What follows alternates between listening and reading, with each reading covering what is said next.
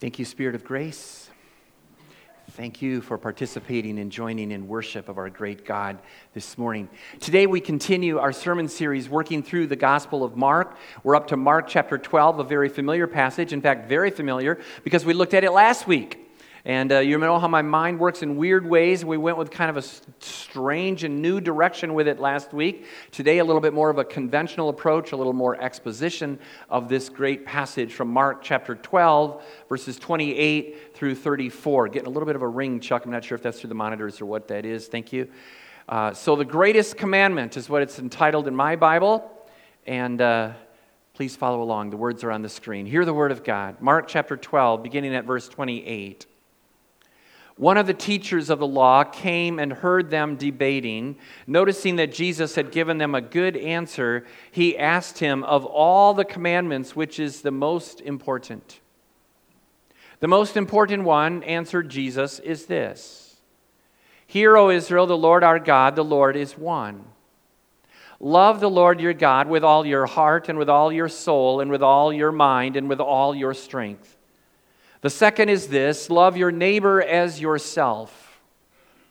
There is no commandment greater than these. Well said, teacher, the man replied. You are right in saying that God is one and there is no other but Him. To love Him with all your heart, with all your understanding, and with all your strength, and to love your neighbor as yourself is more important than all burnt offerings and sacrifices. When Jesus saw that he had answered wisely, he said to him, You are not far from the kingdom of God. And from then on, no one dared ask him any more questions. The word of God for the people of God. Thanks be to God. Let's pray. Lord and God, come. Come.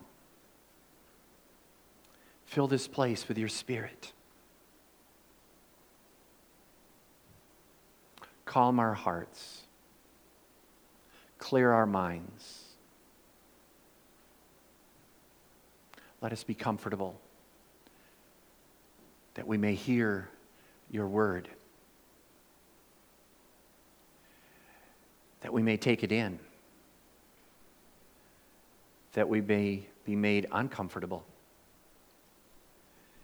that we may be challenged, but also comforted. Thank you, Lord, for your great love. Thank you, God, for your word. Speak to us now, we pray. Anoint this message, anoint the messenger.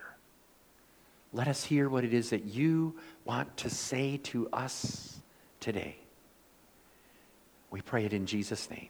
Amen.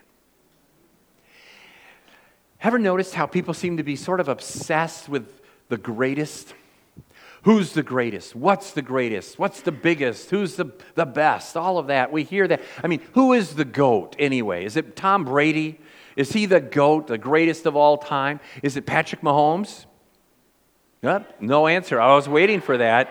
Somebody said yes. Okay. Aaron Rodgers? Maybe, maybe, maybe, maybe not. Uh, Simone Biles has been referred to as the GOAT, right? How many think she's a good gymnast, right? Yeah. All right. She's uh, probably the greatest female gymnast of all time. She is the GOAT, perhaps. And, uh, you know, who's the greatest singer of all time? Tony Bennett, Frank Sinatra, Barbra Streisand, Lady Gaga, Meatloaf. I love him. Who's the greatest, what's, or what's the greatest movie ever made? Titanic, Gone with the Wind, Barbie. How many of you think the Beatles were the greatest musical group ever? Eh, not so many. Okay. The Monkees. Hey, hey, we're the Monkees. Remember that?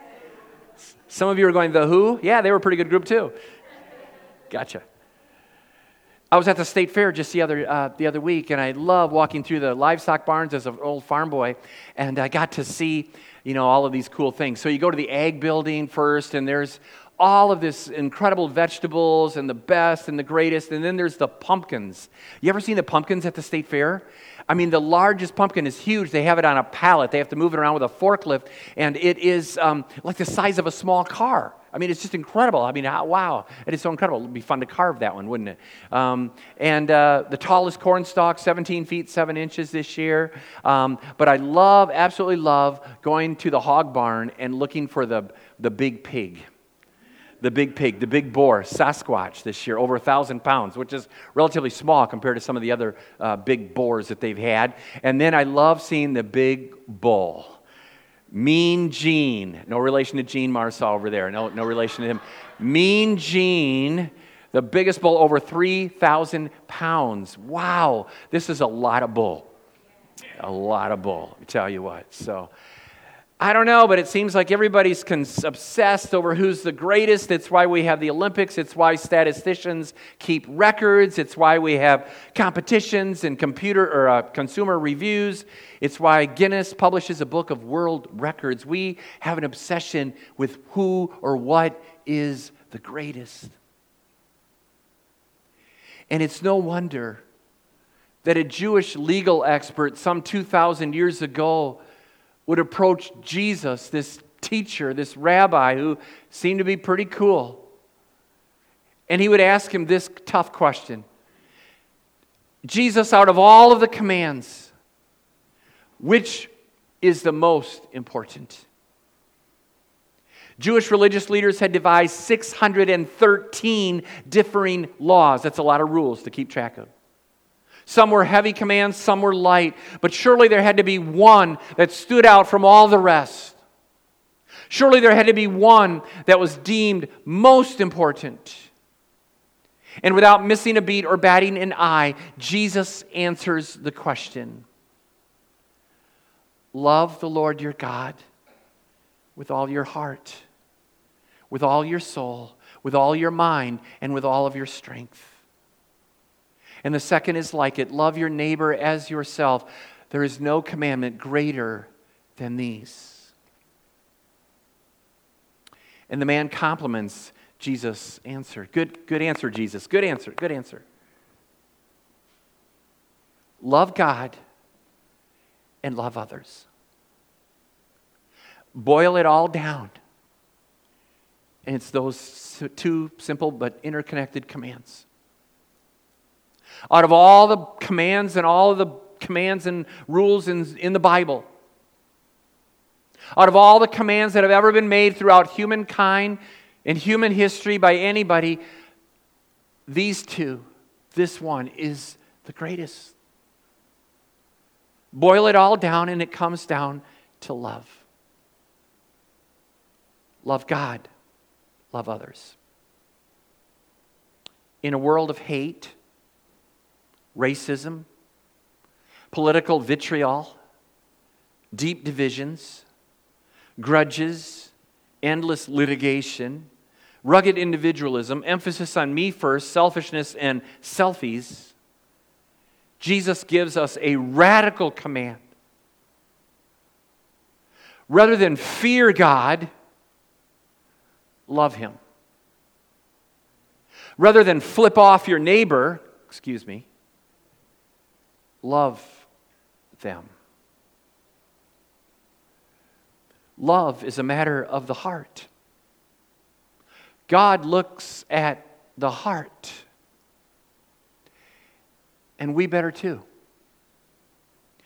When's the last time you had a heart checkup? Been to the doctor lately? How's your heart rhythm? How's it going? Today we're going to do a spiritual heart checkup. So let's dig in. Let's take this apart. Let's parse it down. There are four aspects. First of all, to our love for God, and then we'll do love for neighbor in a moment. Love for God, four aspects. Number one, love God with all your heart. Say it with me with all your heart.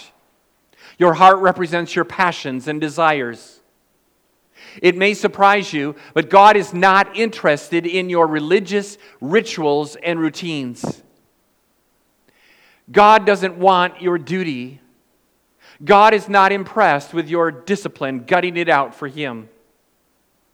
Imagine a husband giving flowers to his wife out of duty. Honey, it's Valentine's Day today. And I know that on Valentine's Day, husbands are supposed to give their wives flowers. It was kind of a busy day, so I had my secretary stop off at the flower shop, and she got these flowers. And now I have them, and I want to give them to you, the prerequisite flowers for Valentine's Day. Happy Valentine's Day, honey. What do you think she's going to do? Probably going to slap him in the face, throw those flowers on the floor. She doesn't want his duty, she wants his heart. God wants your heart today. God wants your heart.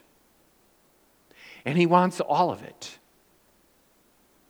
God wants your feelings, your enthusiasm, your desire, your energy, your sincerity, and your passion. Love Him with all your heart, not just a part of it. God doesn't want a divided, distracted, or diluted heart. And it happens so easily in today's world, and especially as we age. Our hearts become distracted, they become divided. We grow harder. And the question I want to ask you is how is your heart before God today? How's your passion for Jesus this morning? Would you allow yourself to truly fall in love with God again? Would you stir up your passion and your desire for God today?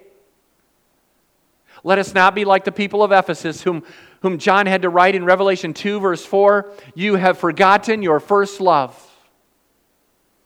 your love for Jesus. May that not be true of the people of Grace Church. May we never forget our first love. May we love God with all of our hearts. Number two, we love God not only with all your heart, but with all your soul. Say it with me with all your soul. The soul here refers to the very core and center of your being. David admitted in Psalm 51 Surely you, God, desire truth in the inner parts. Your soul is your innermost parts, your deepest, truest self, the locus of your thoughts and emotions and will. It's who you are when you are alone, when no one is looking. God is saying, Love me not just passionately from your heart, but with your entire being, with every fiber of your deepest core of your life, with all your soul. But the soul can attach itself to many things. Your soul can have divided interests and affections, can cling to idols and false gods and phony substitutes. But God wants and deserves it all. Not just the parts of it or the pieces at times when it's convenient, like on Sunday morning for an hour or so during worship. Jesus is saying, Love God 24 7, Monday through Saturday and Sunday too, with all you've got, with every fiber of your being from your soul. The question is, how are you doing at loving God with all of your soul?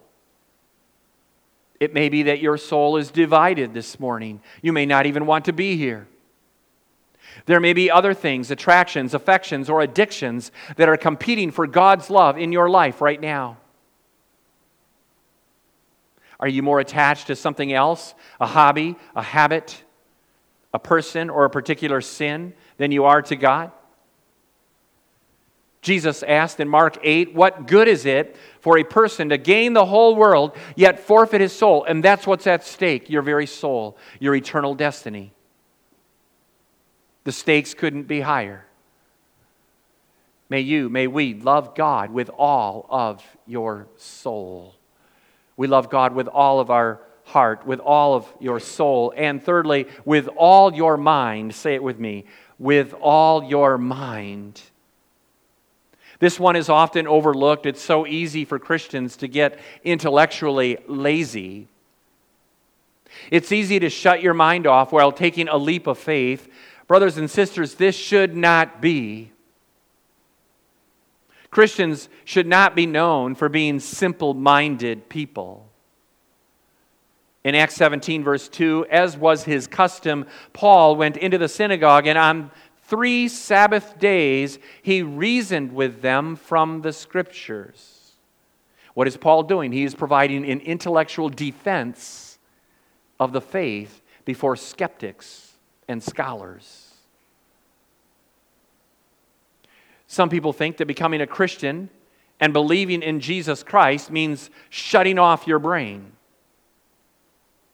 If you take a leap of faith, you can no longer question things. You can't believe in science or you can't trust scholarship. And that's just wrong.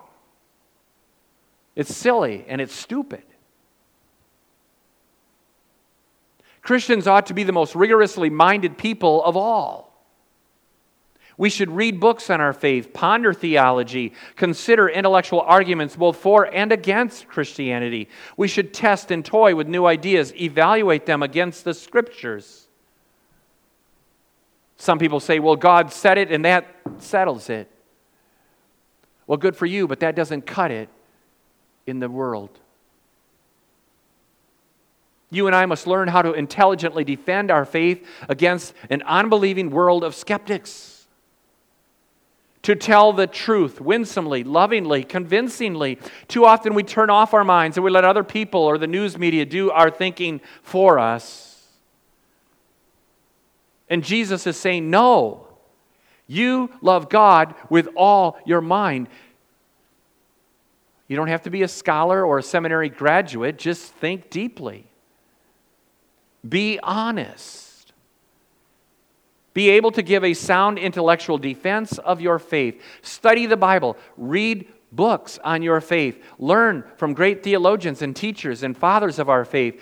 Don't give yourself to the latest fad or some popular theology that makes it on TV.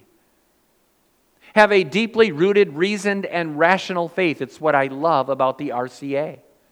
It's a deep, reasoned, rational faith based on the truth of God's word. Know what you believe, know why you believe it. Peter said, Always be ready to give a reason for the hope that is in you. A reason. It's okay to ask questions. God is not threatened by your questions.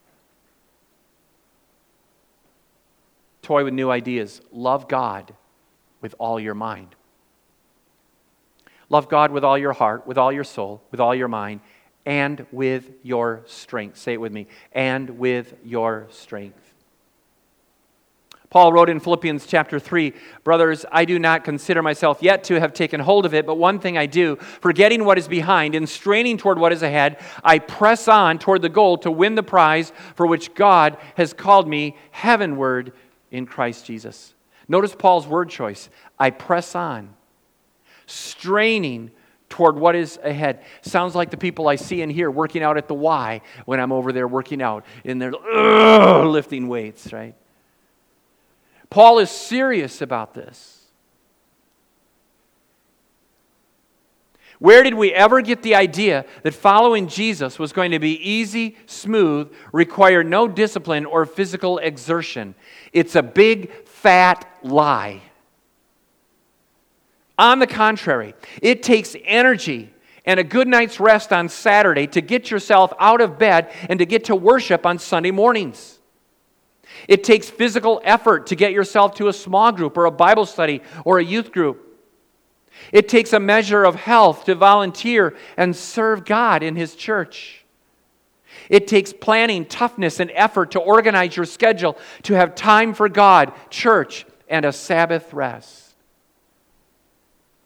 Following Jesus requires a measure of physical good health, energy, exertion, and good old fashioned discipline. How are you doing in loving God with all of your strength? Are you pressing on? Are you straining ahead? Or are you getting weak and flabby? You say, well, Pastor, salvation is a gift from God. It's mine by grace. I don't have to do anything. And yet Paul says in Philippians 2:12, yeah, but continue to work out your salvation. Work out. That means putting energy and effort into appropriating the abundant life that God has already given you. No pain, no gain applies to your spiritual life as well as your physical life. It's the number one reason I work out at the Y as much as I can to stay as healthy as I can and to serve God with as much energy as I can have. A year ago, I added morning stretches to my routine, and it's helpful. It's helping. How's your physical fitness? your mobility, your diet. Let us love God with all of our strength because all of these things they matter to God. You only have one body. Take care of it. Love God with all of your heart, soul, mind, and strength. And now, on to the second part of this teaching. Jesus said, And now love your neighbor as yourself. No commandment greater than these. First off, notice that a healthy love for self is assumed. Your love, excuse me, you cannot love others well without first loving yourself. Have you ever flown on an airplane? What do they say when you get seated? They come on, and, this, and the flight attendants they go through the drill, and maybe there's a little movie or something that you watch, and the FAA, uh, you know, regulations and so forth. What do they say? In case of a loss of cabin pressure, the oxygen mask comes down. What do they tell you? Put your own mask on first before helping the person next to you. It's okay to take care of yourself. It's biblical. If I am not healthy, if my own love tank, my oxygen for love, is depleted or running on empty, if I'm always bending over backwards to love others, hoping to get my own love tank filled with their appreciation, a thank you in return, or a slap on the back, some public recognition or reward, I will never love well. If you're always looking for something in return, you will never love well. You will always be disappointed because people may not always say thank you. You may not always get the appreciation that you think you deserve. Your love for others will always be transactional hoping to get something in return, seeking to fulfill your needs instead of theirs. However, if I love others out of health and the abundance of my heart, rather than out of the emptiness of my heart, I can love others well, unconditionally, without contingency, in the example of Jesus. 1 John 4 19 tells us we love because God first loved us. God is the one who fills our love tanks. And when your love tank is full, it spills over and you can love others freely without condition or expectation. That's where true love begins. It begins with God filling you. Take that in. Know that it's okay to be loved, to care for yourself. God gives us the permission to love ourselves, to eat right, set proper boundaries. Stop trying to be all things to all people and failing miserably, and start being successful at being at least some things to some people. Don't be a doormat. Know your limits. You are not God. You are you. You are human. Stop trying to get approval from others when you already have God's. What more do you need? His endless love. Love others well because God first loves you. Okay, Jesus, who's my neighbor? That's what the Jewish teachers wanted to know. They wanted to parse this out. They wanted to justify themselves. They love black and whites. If you're always looking for black and whites in your faith, beware. It's not always black and white. Who is your neighbor? Jesus answers the question of the Jewish leaders by telling them a story. You know it the parable of the Good Samaritan in Luke chapter 10. A traveler falls into the hands of robbers and he gets beat up and left for dead along the side of the road. A priest, very religious person, passes him by the other side. A Levite, a worship leader, someone who ought to know better, passes him by. A Samaritan, the despised foreigner, stops to help the man. And Jesus asks, Which of these three was a neighbor? Which of these three was a good neighbor? The Samaritan, the man said. And Jesus says, Go and do likewise. Jesus flips the neighbor question around and says, Go and be a good neighbor to anyone you can, anyone in need, anyone within your reach. It doesn't matter if they live next door, across the backyard fence, down the street, in the next town, or around the world. It doesn't matter if they are the same race, skin color, ethnicity, or language as you, whether they are Americans, Asians, Africans, or Antarcticans. It doesn't matter if they are Republican, Democrat, Independent, have a big Trump flag in their front yard, or a Biden banner. It doesn't matter if they identify as L, G, B, T, or Q, or any other letter in the alphabet. It doesn't matter whether you like them, approve of their lifestyle, share similar political views or not, or whether they keep their lawn mowed. Our job as Christians is simply to love unconditionally in the example of Jesus. John 13, 34, Jesus says, A new command I give you love one another as I have loved you, so you must love one another.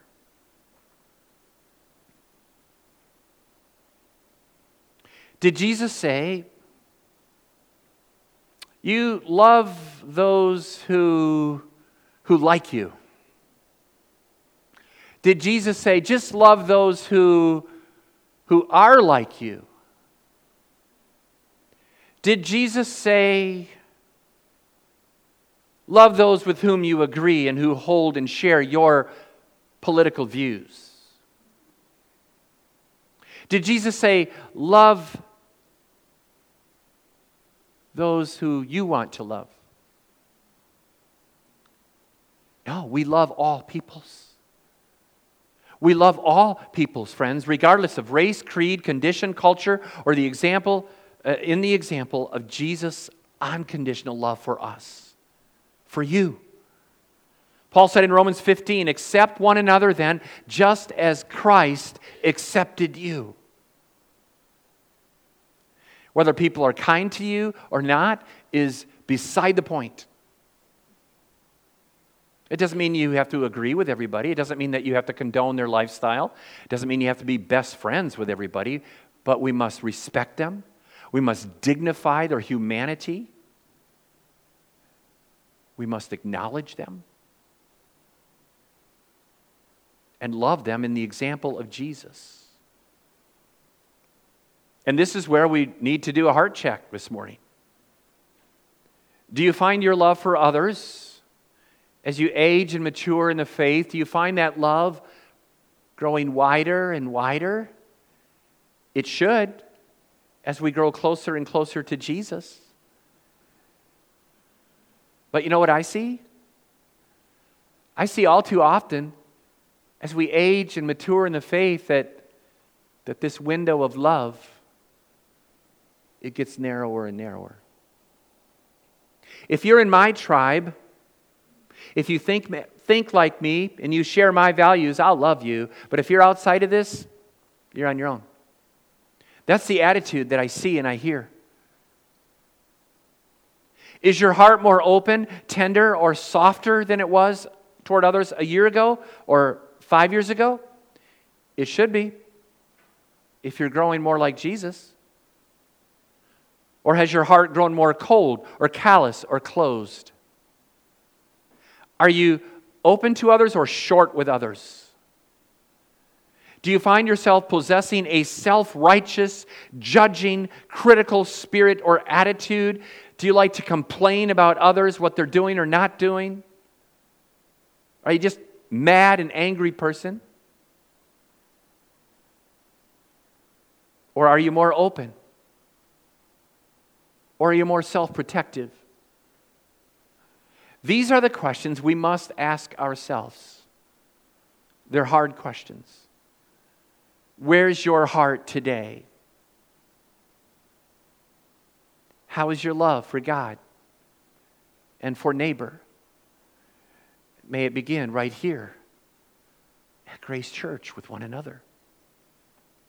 You know what brand recognition is?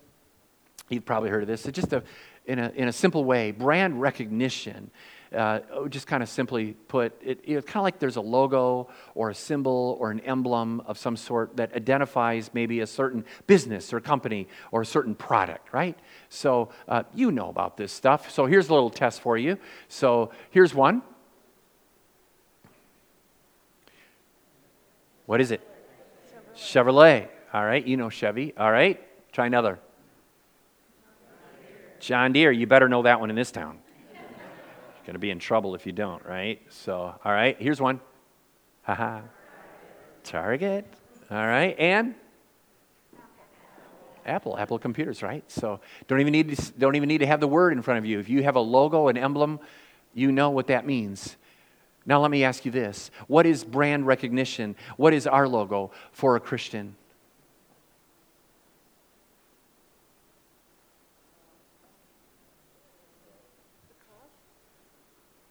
What is it?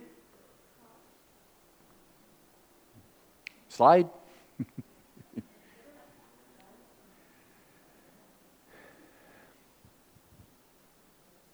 it's love. By this, everyone will know that you are my disciples. This is your brand recognition as a Christ follower. As a lover of God, may your love translate into love for others because the, the vertical and the horizontal are always connected. Jesus said, As much as you've done it to the least of these brothers, you've done it to me. And all too often, Christians, churches, are known for what they're against, for just the opposite of this. And it breaks my heart. This ought not be. May we be known for what we are for. We are for the love of God, for God in this world. Amen? And may all Christians know that we are followers of Jesus by love. Boil it all down. Love God, love others. This is the fulfillment of all the commands ever written. Let's pray. Father in heaven, come. Speak to us. Convict us. Challenge us. Sometimes our hearts get going in the wrong direction. We find ourselves participating in gossip and slander, cutting other people down, complaining, begrudging. This ought not be. Forgive us, Lord for grudges and gossip and ungodly behaviors and attitudes. And let us grow in love, in the love of Jesus, in His holiness, in His righteousness. For He is the highest, He is the greatest, He is who we are for in a world of darkness and hate. May our love shine like stars in the universe, brightly for all to see. In your holy name we pray it. Amen.